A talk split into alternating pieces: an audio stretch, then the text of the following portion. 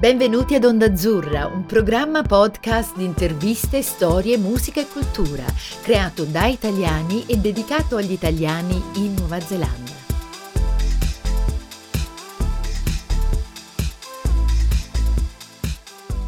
Benvenuti ad Onda Azzurra. Oggi vi presentiamo un nuovo episodio per la serie Italiani in Nuova Zelanda. Conversazioni con italiani che vivono, lavorano in questo paese. Prima di cominciare però vi ricordiamo che l'episodio di oggi è realizzato grazie al supporto della società Dante Alighieri di Auckland, eh, corsi di lingua e cultura italiana per adulti e per bambini. Oggi sono veramente, eh, proprio sono orgogliosa di potervi eh, introdurre a una persona che abbiamo intervistato parecchio tempo fa, proprio all'inizio, molto conosciuta nel nostro piccolo mondo italiano qui in Nuova Zelanda e la ragione per cui eh, facciamo questa intervista, faremo questa intervista è perché questa simpaticissima persona che vi farò conoscere fra un po' ha appena fatto uscire un libro che eh, per tutti noi che siamo da lontano, che, che veniamo da, dall'Italia, è super interessante, si chiama Racconti dall'orlo del bosco, che è una memoria scritta da Vilma Giordano Larin ed è un ribalto del tipico sogno della Toscana di anglofoni, uh, anglofoni avventurosi, una famigliola italiana composta da genitori, figlia e cane si sposta in Nuova Zelanda in cerca di avventura. Queste sono le loro storie, insieme ai ricordi della vita Italia, Giappone, di vacanze in Kenya, Turchia e altri paesi. E questa è anche la vicenda personale e al femminile di emigrazione in un nuovo paese, integrazione nello stile di vita locale, cosa con cui molti cittadini del mondo si identificheranno. I lettori troveranno in questo libro i temi del libro interessantissimi, lo stile, stile coinvolgente, si immergeranno viaggeranno in un tessuto di persone, animali, luoghi, paesaggi, colori, edifici, musica, vino e cibo. Buon pomeriggio eh, Vilma, come va? Benissimo, grazie Carla, ti ringrazio per questa presentazione stupenda che mi hai fatto e hai detto una cosa molto vera. Ehm, io sono contenta di questo libro, sono orgogliosa, felice di aver finito tutto questo lungo e faticoso processo, però sono felice non solo per me, sono veramente felice per tutta la comunità italiana, perché eh, non sono tanti libri di italiani, a parte quelli accademici, eccetera, che riguardano la, eh, l'immigrazione contemporanea. Quindi sì, è vero che è il mio libro di memorie, però eh, vorrei celebrarlo un po' con tutti gli Assolutamente, italiani. fai bene perché ce ne sono veramente pochi, eppure noi abbiamo una grande storia di italiani che sono venuti qui in Nuova Zelanda. La cosa che interessa a me, Vilma, però, è che questa è una storia corrente, una storia che ancora vive, cioè chiuso il libro, ci siete ancora e le avventure continueranno, per cui aspetteremo anche il secondo. Esatto, infatti sto già lavorando sul secondo. Mm, infatti un po' uno ci deve pensare. per niente. Senti Vilma, andiamo un po'... Eh, Andiamo, torniamo con indietro. Eh, esatto, torniamo proprio indietro con la storia. Allora, prima eh, del, della Nuova Zelanda ci sono tante cose. Tu hai vissuto la tua prima metà della vita in Italia, hai lavorato nel settore privato, hai insegnato matematica alle superiori, eh, cioè hai fatto tantissime cose. Per cui ci porti un po', eh, su, questa, un po' su questo viaggio della tua vita. Guarda, eh, è sempre un po' difficile parlare di se stessi dopo aver scritto le proprie memorie, perché se io dico troppo, poi la gente pensa che lo compro a fare il libro, che ormai so già tutto. No, scherzo. Allora, eh, vita in Italia, tante cose, lavoro, ma anche eh, tanta attività ehm, di volontariato, soprattutto col movimento femminista romano, del quale ho fatto parte e facendo ehm, parte di un gruppo di teatro che ha girato girato per tutta Italia e ci sono aneddoti, come puoi immaginare, a Iosa. A un certo punto, ehm, col mio allora partner, mh, poi marito, eh, ci siamo spostati a Tokyo a causa del suo lavoro e siamo rimasti lì per quattro anni e mezzo. E qui ci sono altre storie. Tornati brevemente in Italia, ehm, poi siamo, abbiamo deciso di cercare un'avventura Avevamo tutti e due un po' più di 45 anni, una figlia piccolina di 5 anni e ci siamo detti, ma prima che la figlia cresca, prima che eh, continuiamo a giocare a bridge la domenica con gli amici, eccetera, perché non cerchiamo un'avventura? E ci siamo posti il problema di dove andare. L'Italia è così bella che non la si lascia per un paese, virgolette, qualsiasi. E siamo venuti a vedere questa Nuova Zelanda. Ci è piaciuta. Abbiamo fatto domanda di migrazione sul sistema punti, è stata accettata subito e ci siamo trasferiti. Um, a Christchurch, uh, Christchurch è stata la città che ci è piaciuta di più in quel momento. Abbiamo trovato uh, una grande proprietà di uh, nove ettari abbondanti e l'abbiamo presa eh, senza sapere cosa ne avremmo fatto. C'era un pascolo per cavalli al momento, noi non siamo persone da, da, cavalli, un cane ci bastava e avanzava. E, um, e quindi l'abbiamo presa. E, e poi abbiamo deciso eh, di buttarci su un qualcosa di agricolo e mio marito ha avuto l'idea di stabilire un vigneto. E questo è uno degli argomenti di cui abbiamo parlato eh, proprio a Onda Azzurra esatto. un po' di anni fa, proprio eh. all'inizio del vostro lavoro.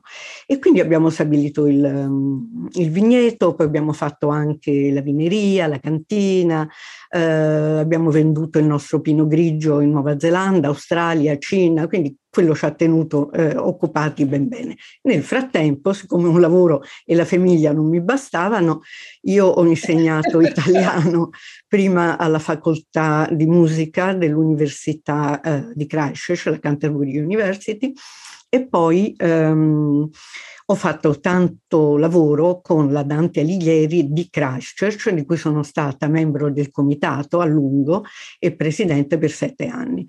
E, ehm, durante quel periodo, dopo i terremoti di Christchurch, che sono debitamente raccontati dal nostro punto di vista nel libro, eh, ho pensato che quella fosse l'occasione migliore per aprire una scuola Dante che non c'era mai stata a Christchurch, visto che le altre scuole, l'università, eccetera, erano chiuse, era tutto sotto sopra ancora, eccetera. E quindi ehm, ci sono state tante cose di cui raccontare, tante persone, ma non sono state solo le persone che ci hanno interessato, è stato proprio tutto il paese in genere, gli animali, la natura, le, vicende, questa cultura eh, ingannatrice perché per un verso ti sembra tutto normale, per un altro è tutto diverso. Mm, infatti. quindi quando siamo arrivati eh, io ho sempre amato scrivere dai tempi della scuola, ho fatto sempre articoletti, cose per giornali, riviste e così via. E, ehm, e io ho cominciato a scrivere le mie impressioni, parliamo di 25-26 anni fa,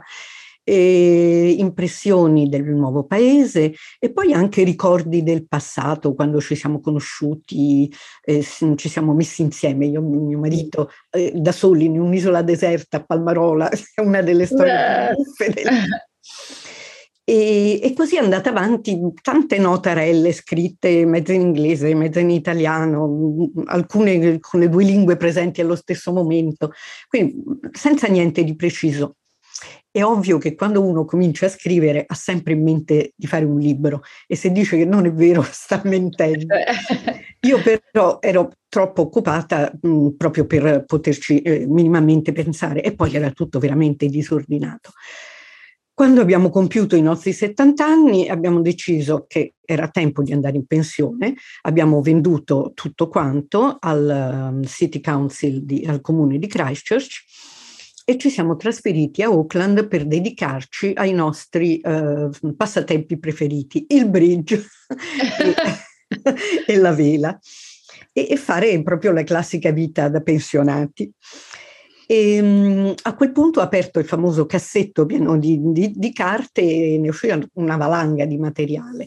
Adesso non avevo più scuse, ero più libera. Poi è successa una cosa molto carina che proprio alla vigilia della partenza da Christchurch, il Craycroft Residence Association, l'associazione dei residenti del quartiere dove c'era il vigneto e da dove venivano i nostri lavoranti per la maggior parte, Ehm, ci ha detto che loro ci conoscevano bene perché hanno lavorato tanti anni con noi, però non sapevano niente di noi.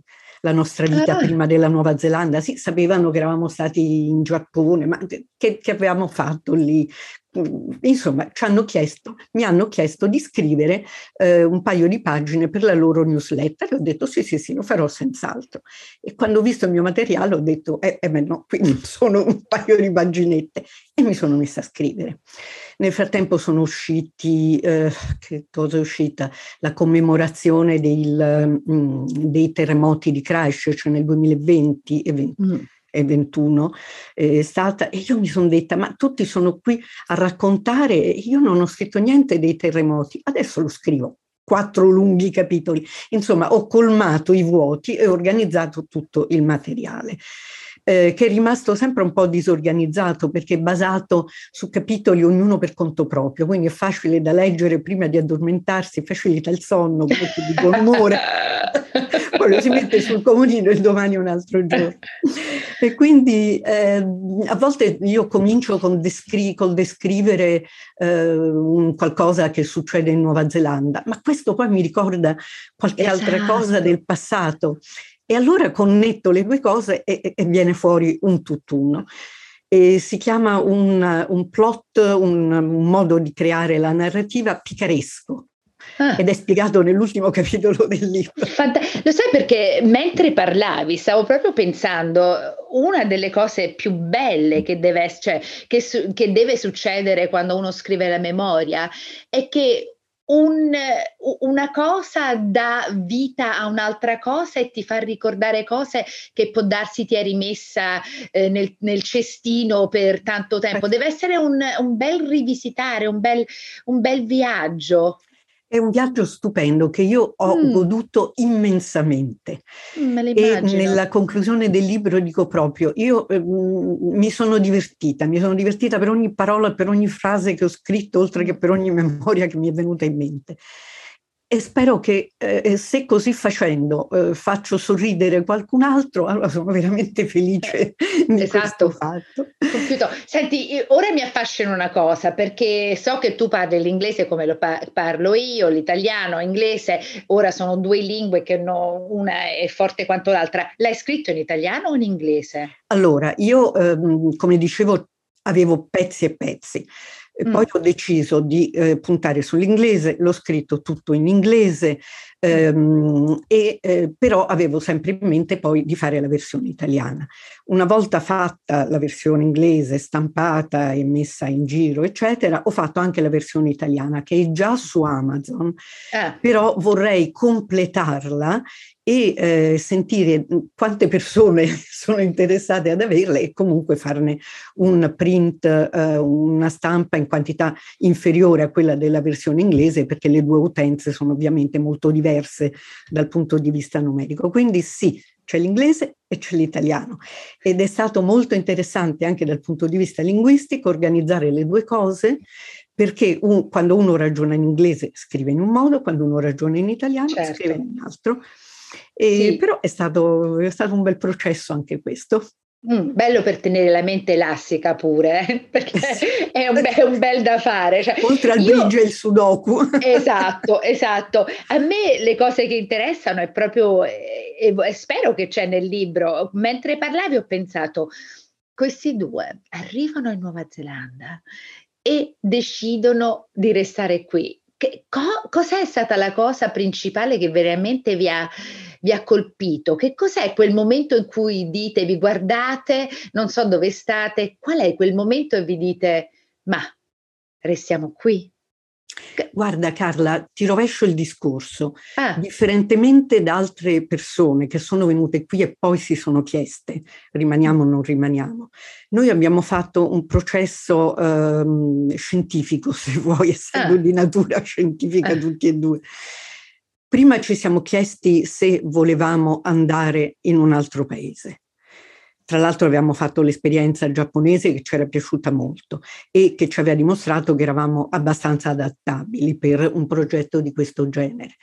Poi siamo venuti a vedere la Nuova Zelanda, ci è piaciuta, abbiamo deciso di venire e ci siamo spostati. Comprata la proprietà, portato tutto e spostati. A quel punto non ci è mai più venuto in mente di tornare in Italia se non per brevissimi viaggi, per trovare amici, parenti, eccetera. E quindi è stato un po' il contrario, capisci? Allora il discorso è che cosa ci ha spinto a venire qua? Risposta, la voglia di avventure. Mm. E che cosa mm, ci è costato eh, vivere qua? Ci è costato naturalmente non essere più in Italia, aver cambiato tante cose, però questa è stata una sfida che ci ha dato anche molta soddisfazione. Ci ha dato il piacere di, eh, di lanciarci in questo mondo nuovo, eh, di fare tante scoperte. Non, non è facile e, e, ci sono stati momenti difficili anche perché, non tanto dal punto di vista psicologico, perché venire come una famiglia unita, già fiatata da molti anni, eh, ci ha aiutato, ma è stato difficile perché ci sono stati disastri naturali, certo. eh, mandare avanti un business che non è facile. Cioè, eh, eh tu lo sai com'è, eh, avremmo avuto forse meno problemi in Italia perché avevamo già le nostre carriere avviate. E però è stato bellissimo farlo qua. Mm, e ora è anche un libro eh, per sì, cui eh. puoi spiegare tutto. Voglio sapere, per un italiano che sta pensando a, a, venire qui, sta cercando l'avventura, il tuo libro può dare un po' una spinta, può dare dei modi di far capire quello che succede a una persona quando si lascia la patria, cosa succede. È un manuale un po' per qualcuno che ha la voglia. Guarda, non è un manuale ovviamente, ma ha tante tante cose che credo veramente possano aiutare mm. perché consigli su quale città, quale quartiere, quale website mm. dove trovare informazioni eccetera se ne trovano tanti certo e con, la, eh, con l'avvertenza che le esperienze sono sempre cose personali quindi la mia esperienza può essere, eh, eh non può essere trasferita automaticamente a qualcun altro, però è importante vedere un po' anche una sola esperienza, ma vedere nel profondo. Esatto. Attraverso gli anni, e 26 anni sono stati tanti, capito? E per esempio, um, uno dei vostri collaboratori, il professor Marco Sonzogni, al quale ho mandato uh, la bozza del libro chiedendogli solo un onesto parere, e lui mi ha detto subito: lo voglio recensire. È stato molto un, un attimo, io ora vi, vi, leggo una cosa che ha scritto Marco Sonzogni. Se non rendiamo le cose personali, alla fine potrebbero non avere importanza e svanire. Questi racconti sono quanto di più personale possa esistere, eppure hanno qualcosa da dire per tutti. Infatti. È stato un commento che a me proprio mi ha preso, questa cosa di eh, hanno una cosa da dire per tutti, per questo ti ho chiesto la domanda eh, cioè, dire che è un manuale impossibile perché non, non può, siamo umani, siamo diversi, però avere quelle, mm, non lo so, quel insight di una cosa esatto. personale ti dà quella spinta che può darsi hai bisogno eh, di poter usare come il tuo primo passo per, per, venire in Nuova Zelanda o anche altri paesi per quello che... Certo, eh. certo perché eh, vedere quali sono ehm, non tanto le difficoltà ma i processi mentali che... Mm. La gente deve fare per potersi ehm, non so se adattare sia la parola giusta, per potersi integrare, per essere contenti di vivere in un altro paese. E, e è importante sapere quali sono questi processi mentali, poi mm. ognuno li affronta a modo proprio, naturalmente. Esatto. Però spero di aver dato una mano anche a questo. No, molto, molto. Mi sa che è, è un, un, libro, sarà un libro importante per quelli che seguiranno, perché sono sicura che ce ne saranno altri, però avere un libro che ha tutti questi, questi rami è anche molto importante. Ma c'è un'altra cosa però, perché ti volevo chiedere, abbiamo poco tempo, poco però tempo. mi incuriosisce tantissimo. Allora, insegnante di matematica, mente scientifiche, eh, già una carriera carriera in Italia, vengono qui a Christchurch e comprano un, un'azienda di vinicoltura. No, no, aspetta, noi abbiamo comprato no. il terreno, l'azienda il l'abbiamo piantata noi, il vigneto. Ma, ma come succede questa cosa? Avevate già... Uh, no, no, no, no, assolutamente, no. ce lo chiedono tutti. Eravate esperti di vino? Beh, eh, sì, perché be- ne bevevamo. bevevamo. ecco. Però sai, in Italia il vino e i vigneti, tutti gli zii hanno un pezzetto di, di eh. da qualche parte. No, è stata una decisione a tavolino, una decisione di business. Io avevo eh, una bella carriera di insegnamento di matematica, di collaborazione con il Ministero della Pubblica Istruzione, però quella era finita e eh, non intendevo insegnare più. E poi naturalmente mi sono trovata a insegnare italiano, eh, a insegnare alla no. scuola di musica, vabbè, un classico. Quindi no, è stata una decisione commerciale, economica, di carriera, fatta valutando i, i pro e i contro di ogni possibile scelta.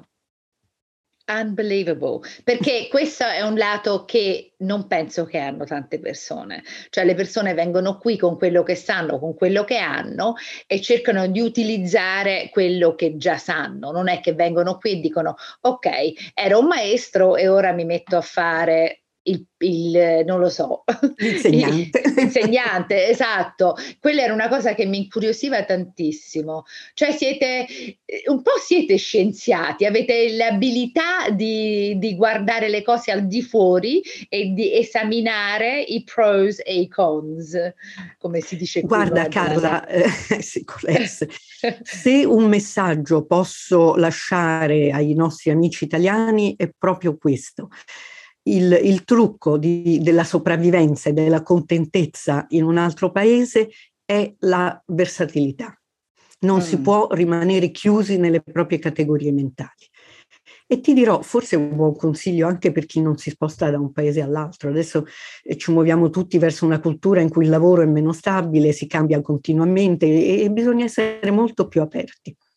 Mm, mm. Questo, Questo, è un messaggio, eh, un bel messaggio. Senti, allora, ehm, ricordaci del festival, di dove sarai. Sarò anche al mercatino di Natale della Dante a metà dicembre, quindi se si seguono i social eh, in cui compaiono queste notizie, eh, mi si potrà trovare lì. L'ultima cosa, se mi permetti, per chi volesse contattarmi, ho aperto una pagina Facebook pubblica che si chiama Vilmas Tales, i racconti di Vilma.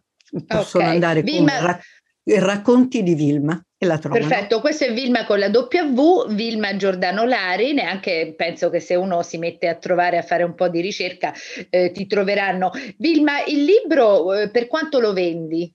Allora, Qu- il quanto... libro, ecco, in, quando mi chiedono a quanto lo vendo, eh, io vorrei che, eh, aver avuto una memoria molto più debole, perché il libro è venuto fuori a 400 pagine ah. e, eh, e quindi mi dispiace, ma costa 30 dollari. Ma non ti dispiacere, 30 dollari mi sembra, mi sembra proprio giusto, mi sembra anche anche non tanto costoso. Allora, Bene. per farvi ricordarvi tutto un po', ragazzi, allora racconti dall'orlo del bosco, una memoria di Vilma Giordano Larin. Ci troverete al Festival Italiano il 13 novembre, il libro è solo 30 dollari. Eh, ricordatevi che è un libro di storia che noi eh, continueremo ad andare a ricercare e ritornarci indietro perché mi sa che sarà pieno di consigli di cui abbiamo bisogno vivendo da questa parte del mondo. Vilma, come sempre ti voglio ringraziare tantissimo. E, ehm, e basta, cioè ci vedremo tutti. Già so che starai lavorando sul secondo, chissà cosa ci metterà. Secondo me sarà Brigge e Vela, un misto di tutte e due. e beh, ci sarà anche il Covid.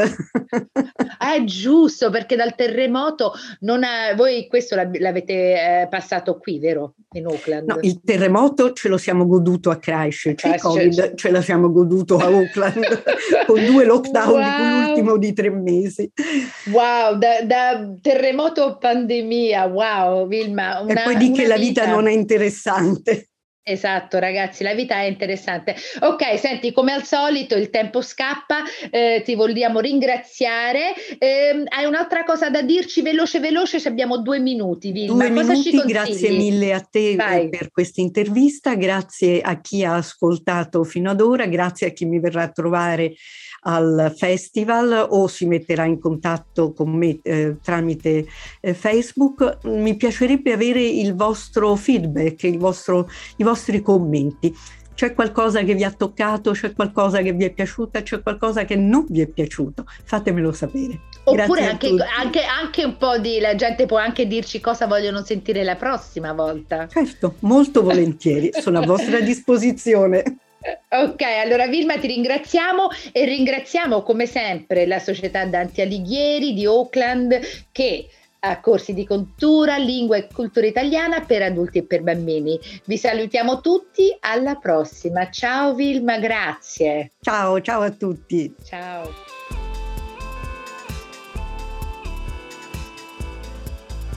Avete ascoltato Onda Azzurra, la voce degli italiani in Nuova Zelanda. Vi ricordiamo che potete trovare tutti gli episodi sul sito ondazzurra.podbean.com e su Spotify, Apple Podcast, Google Podcast o sulle vostre piattaforme preferite.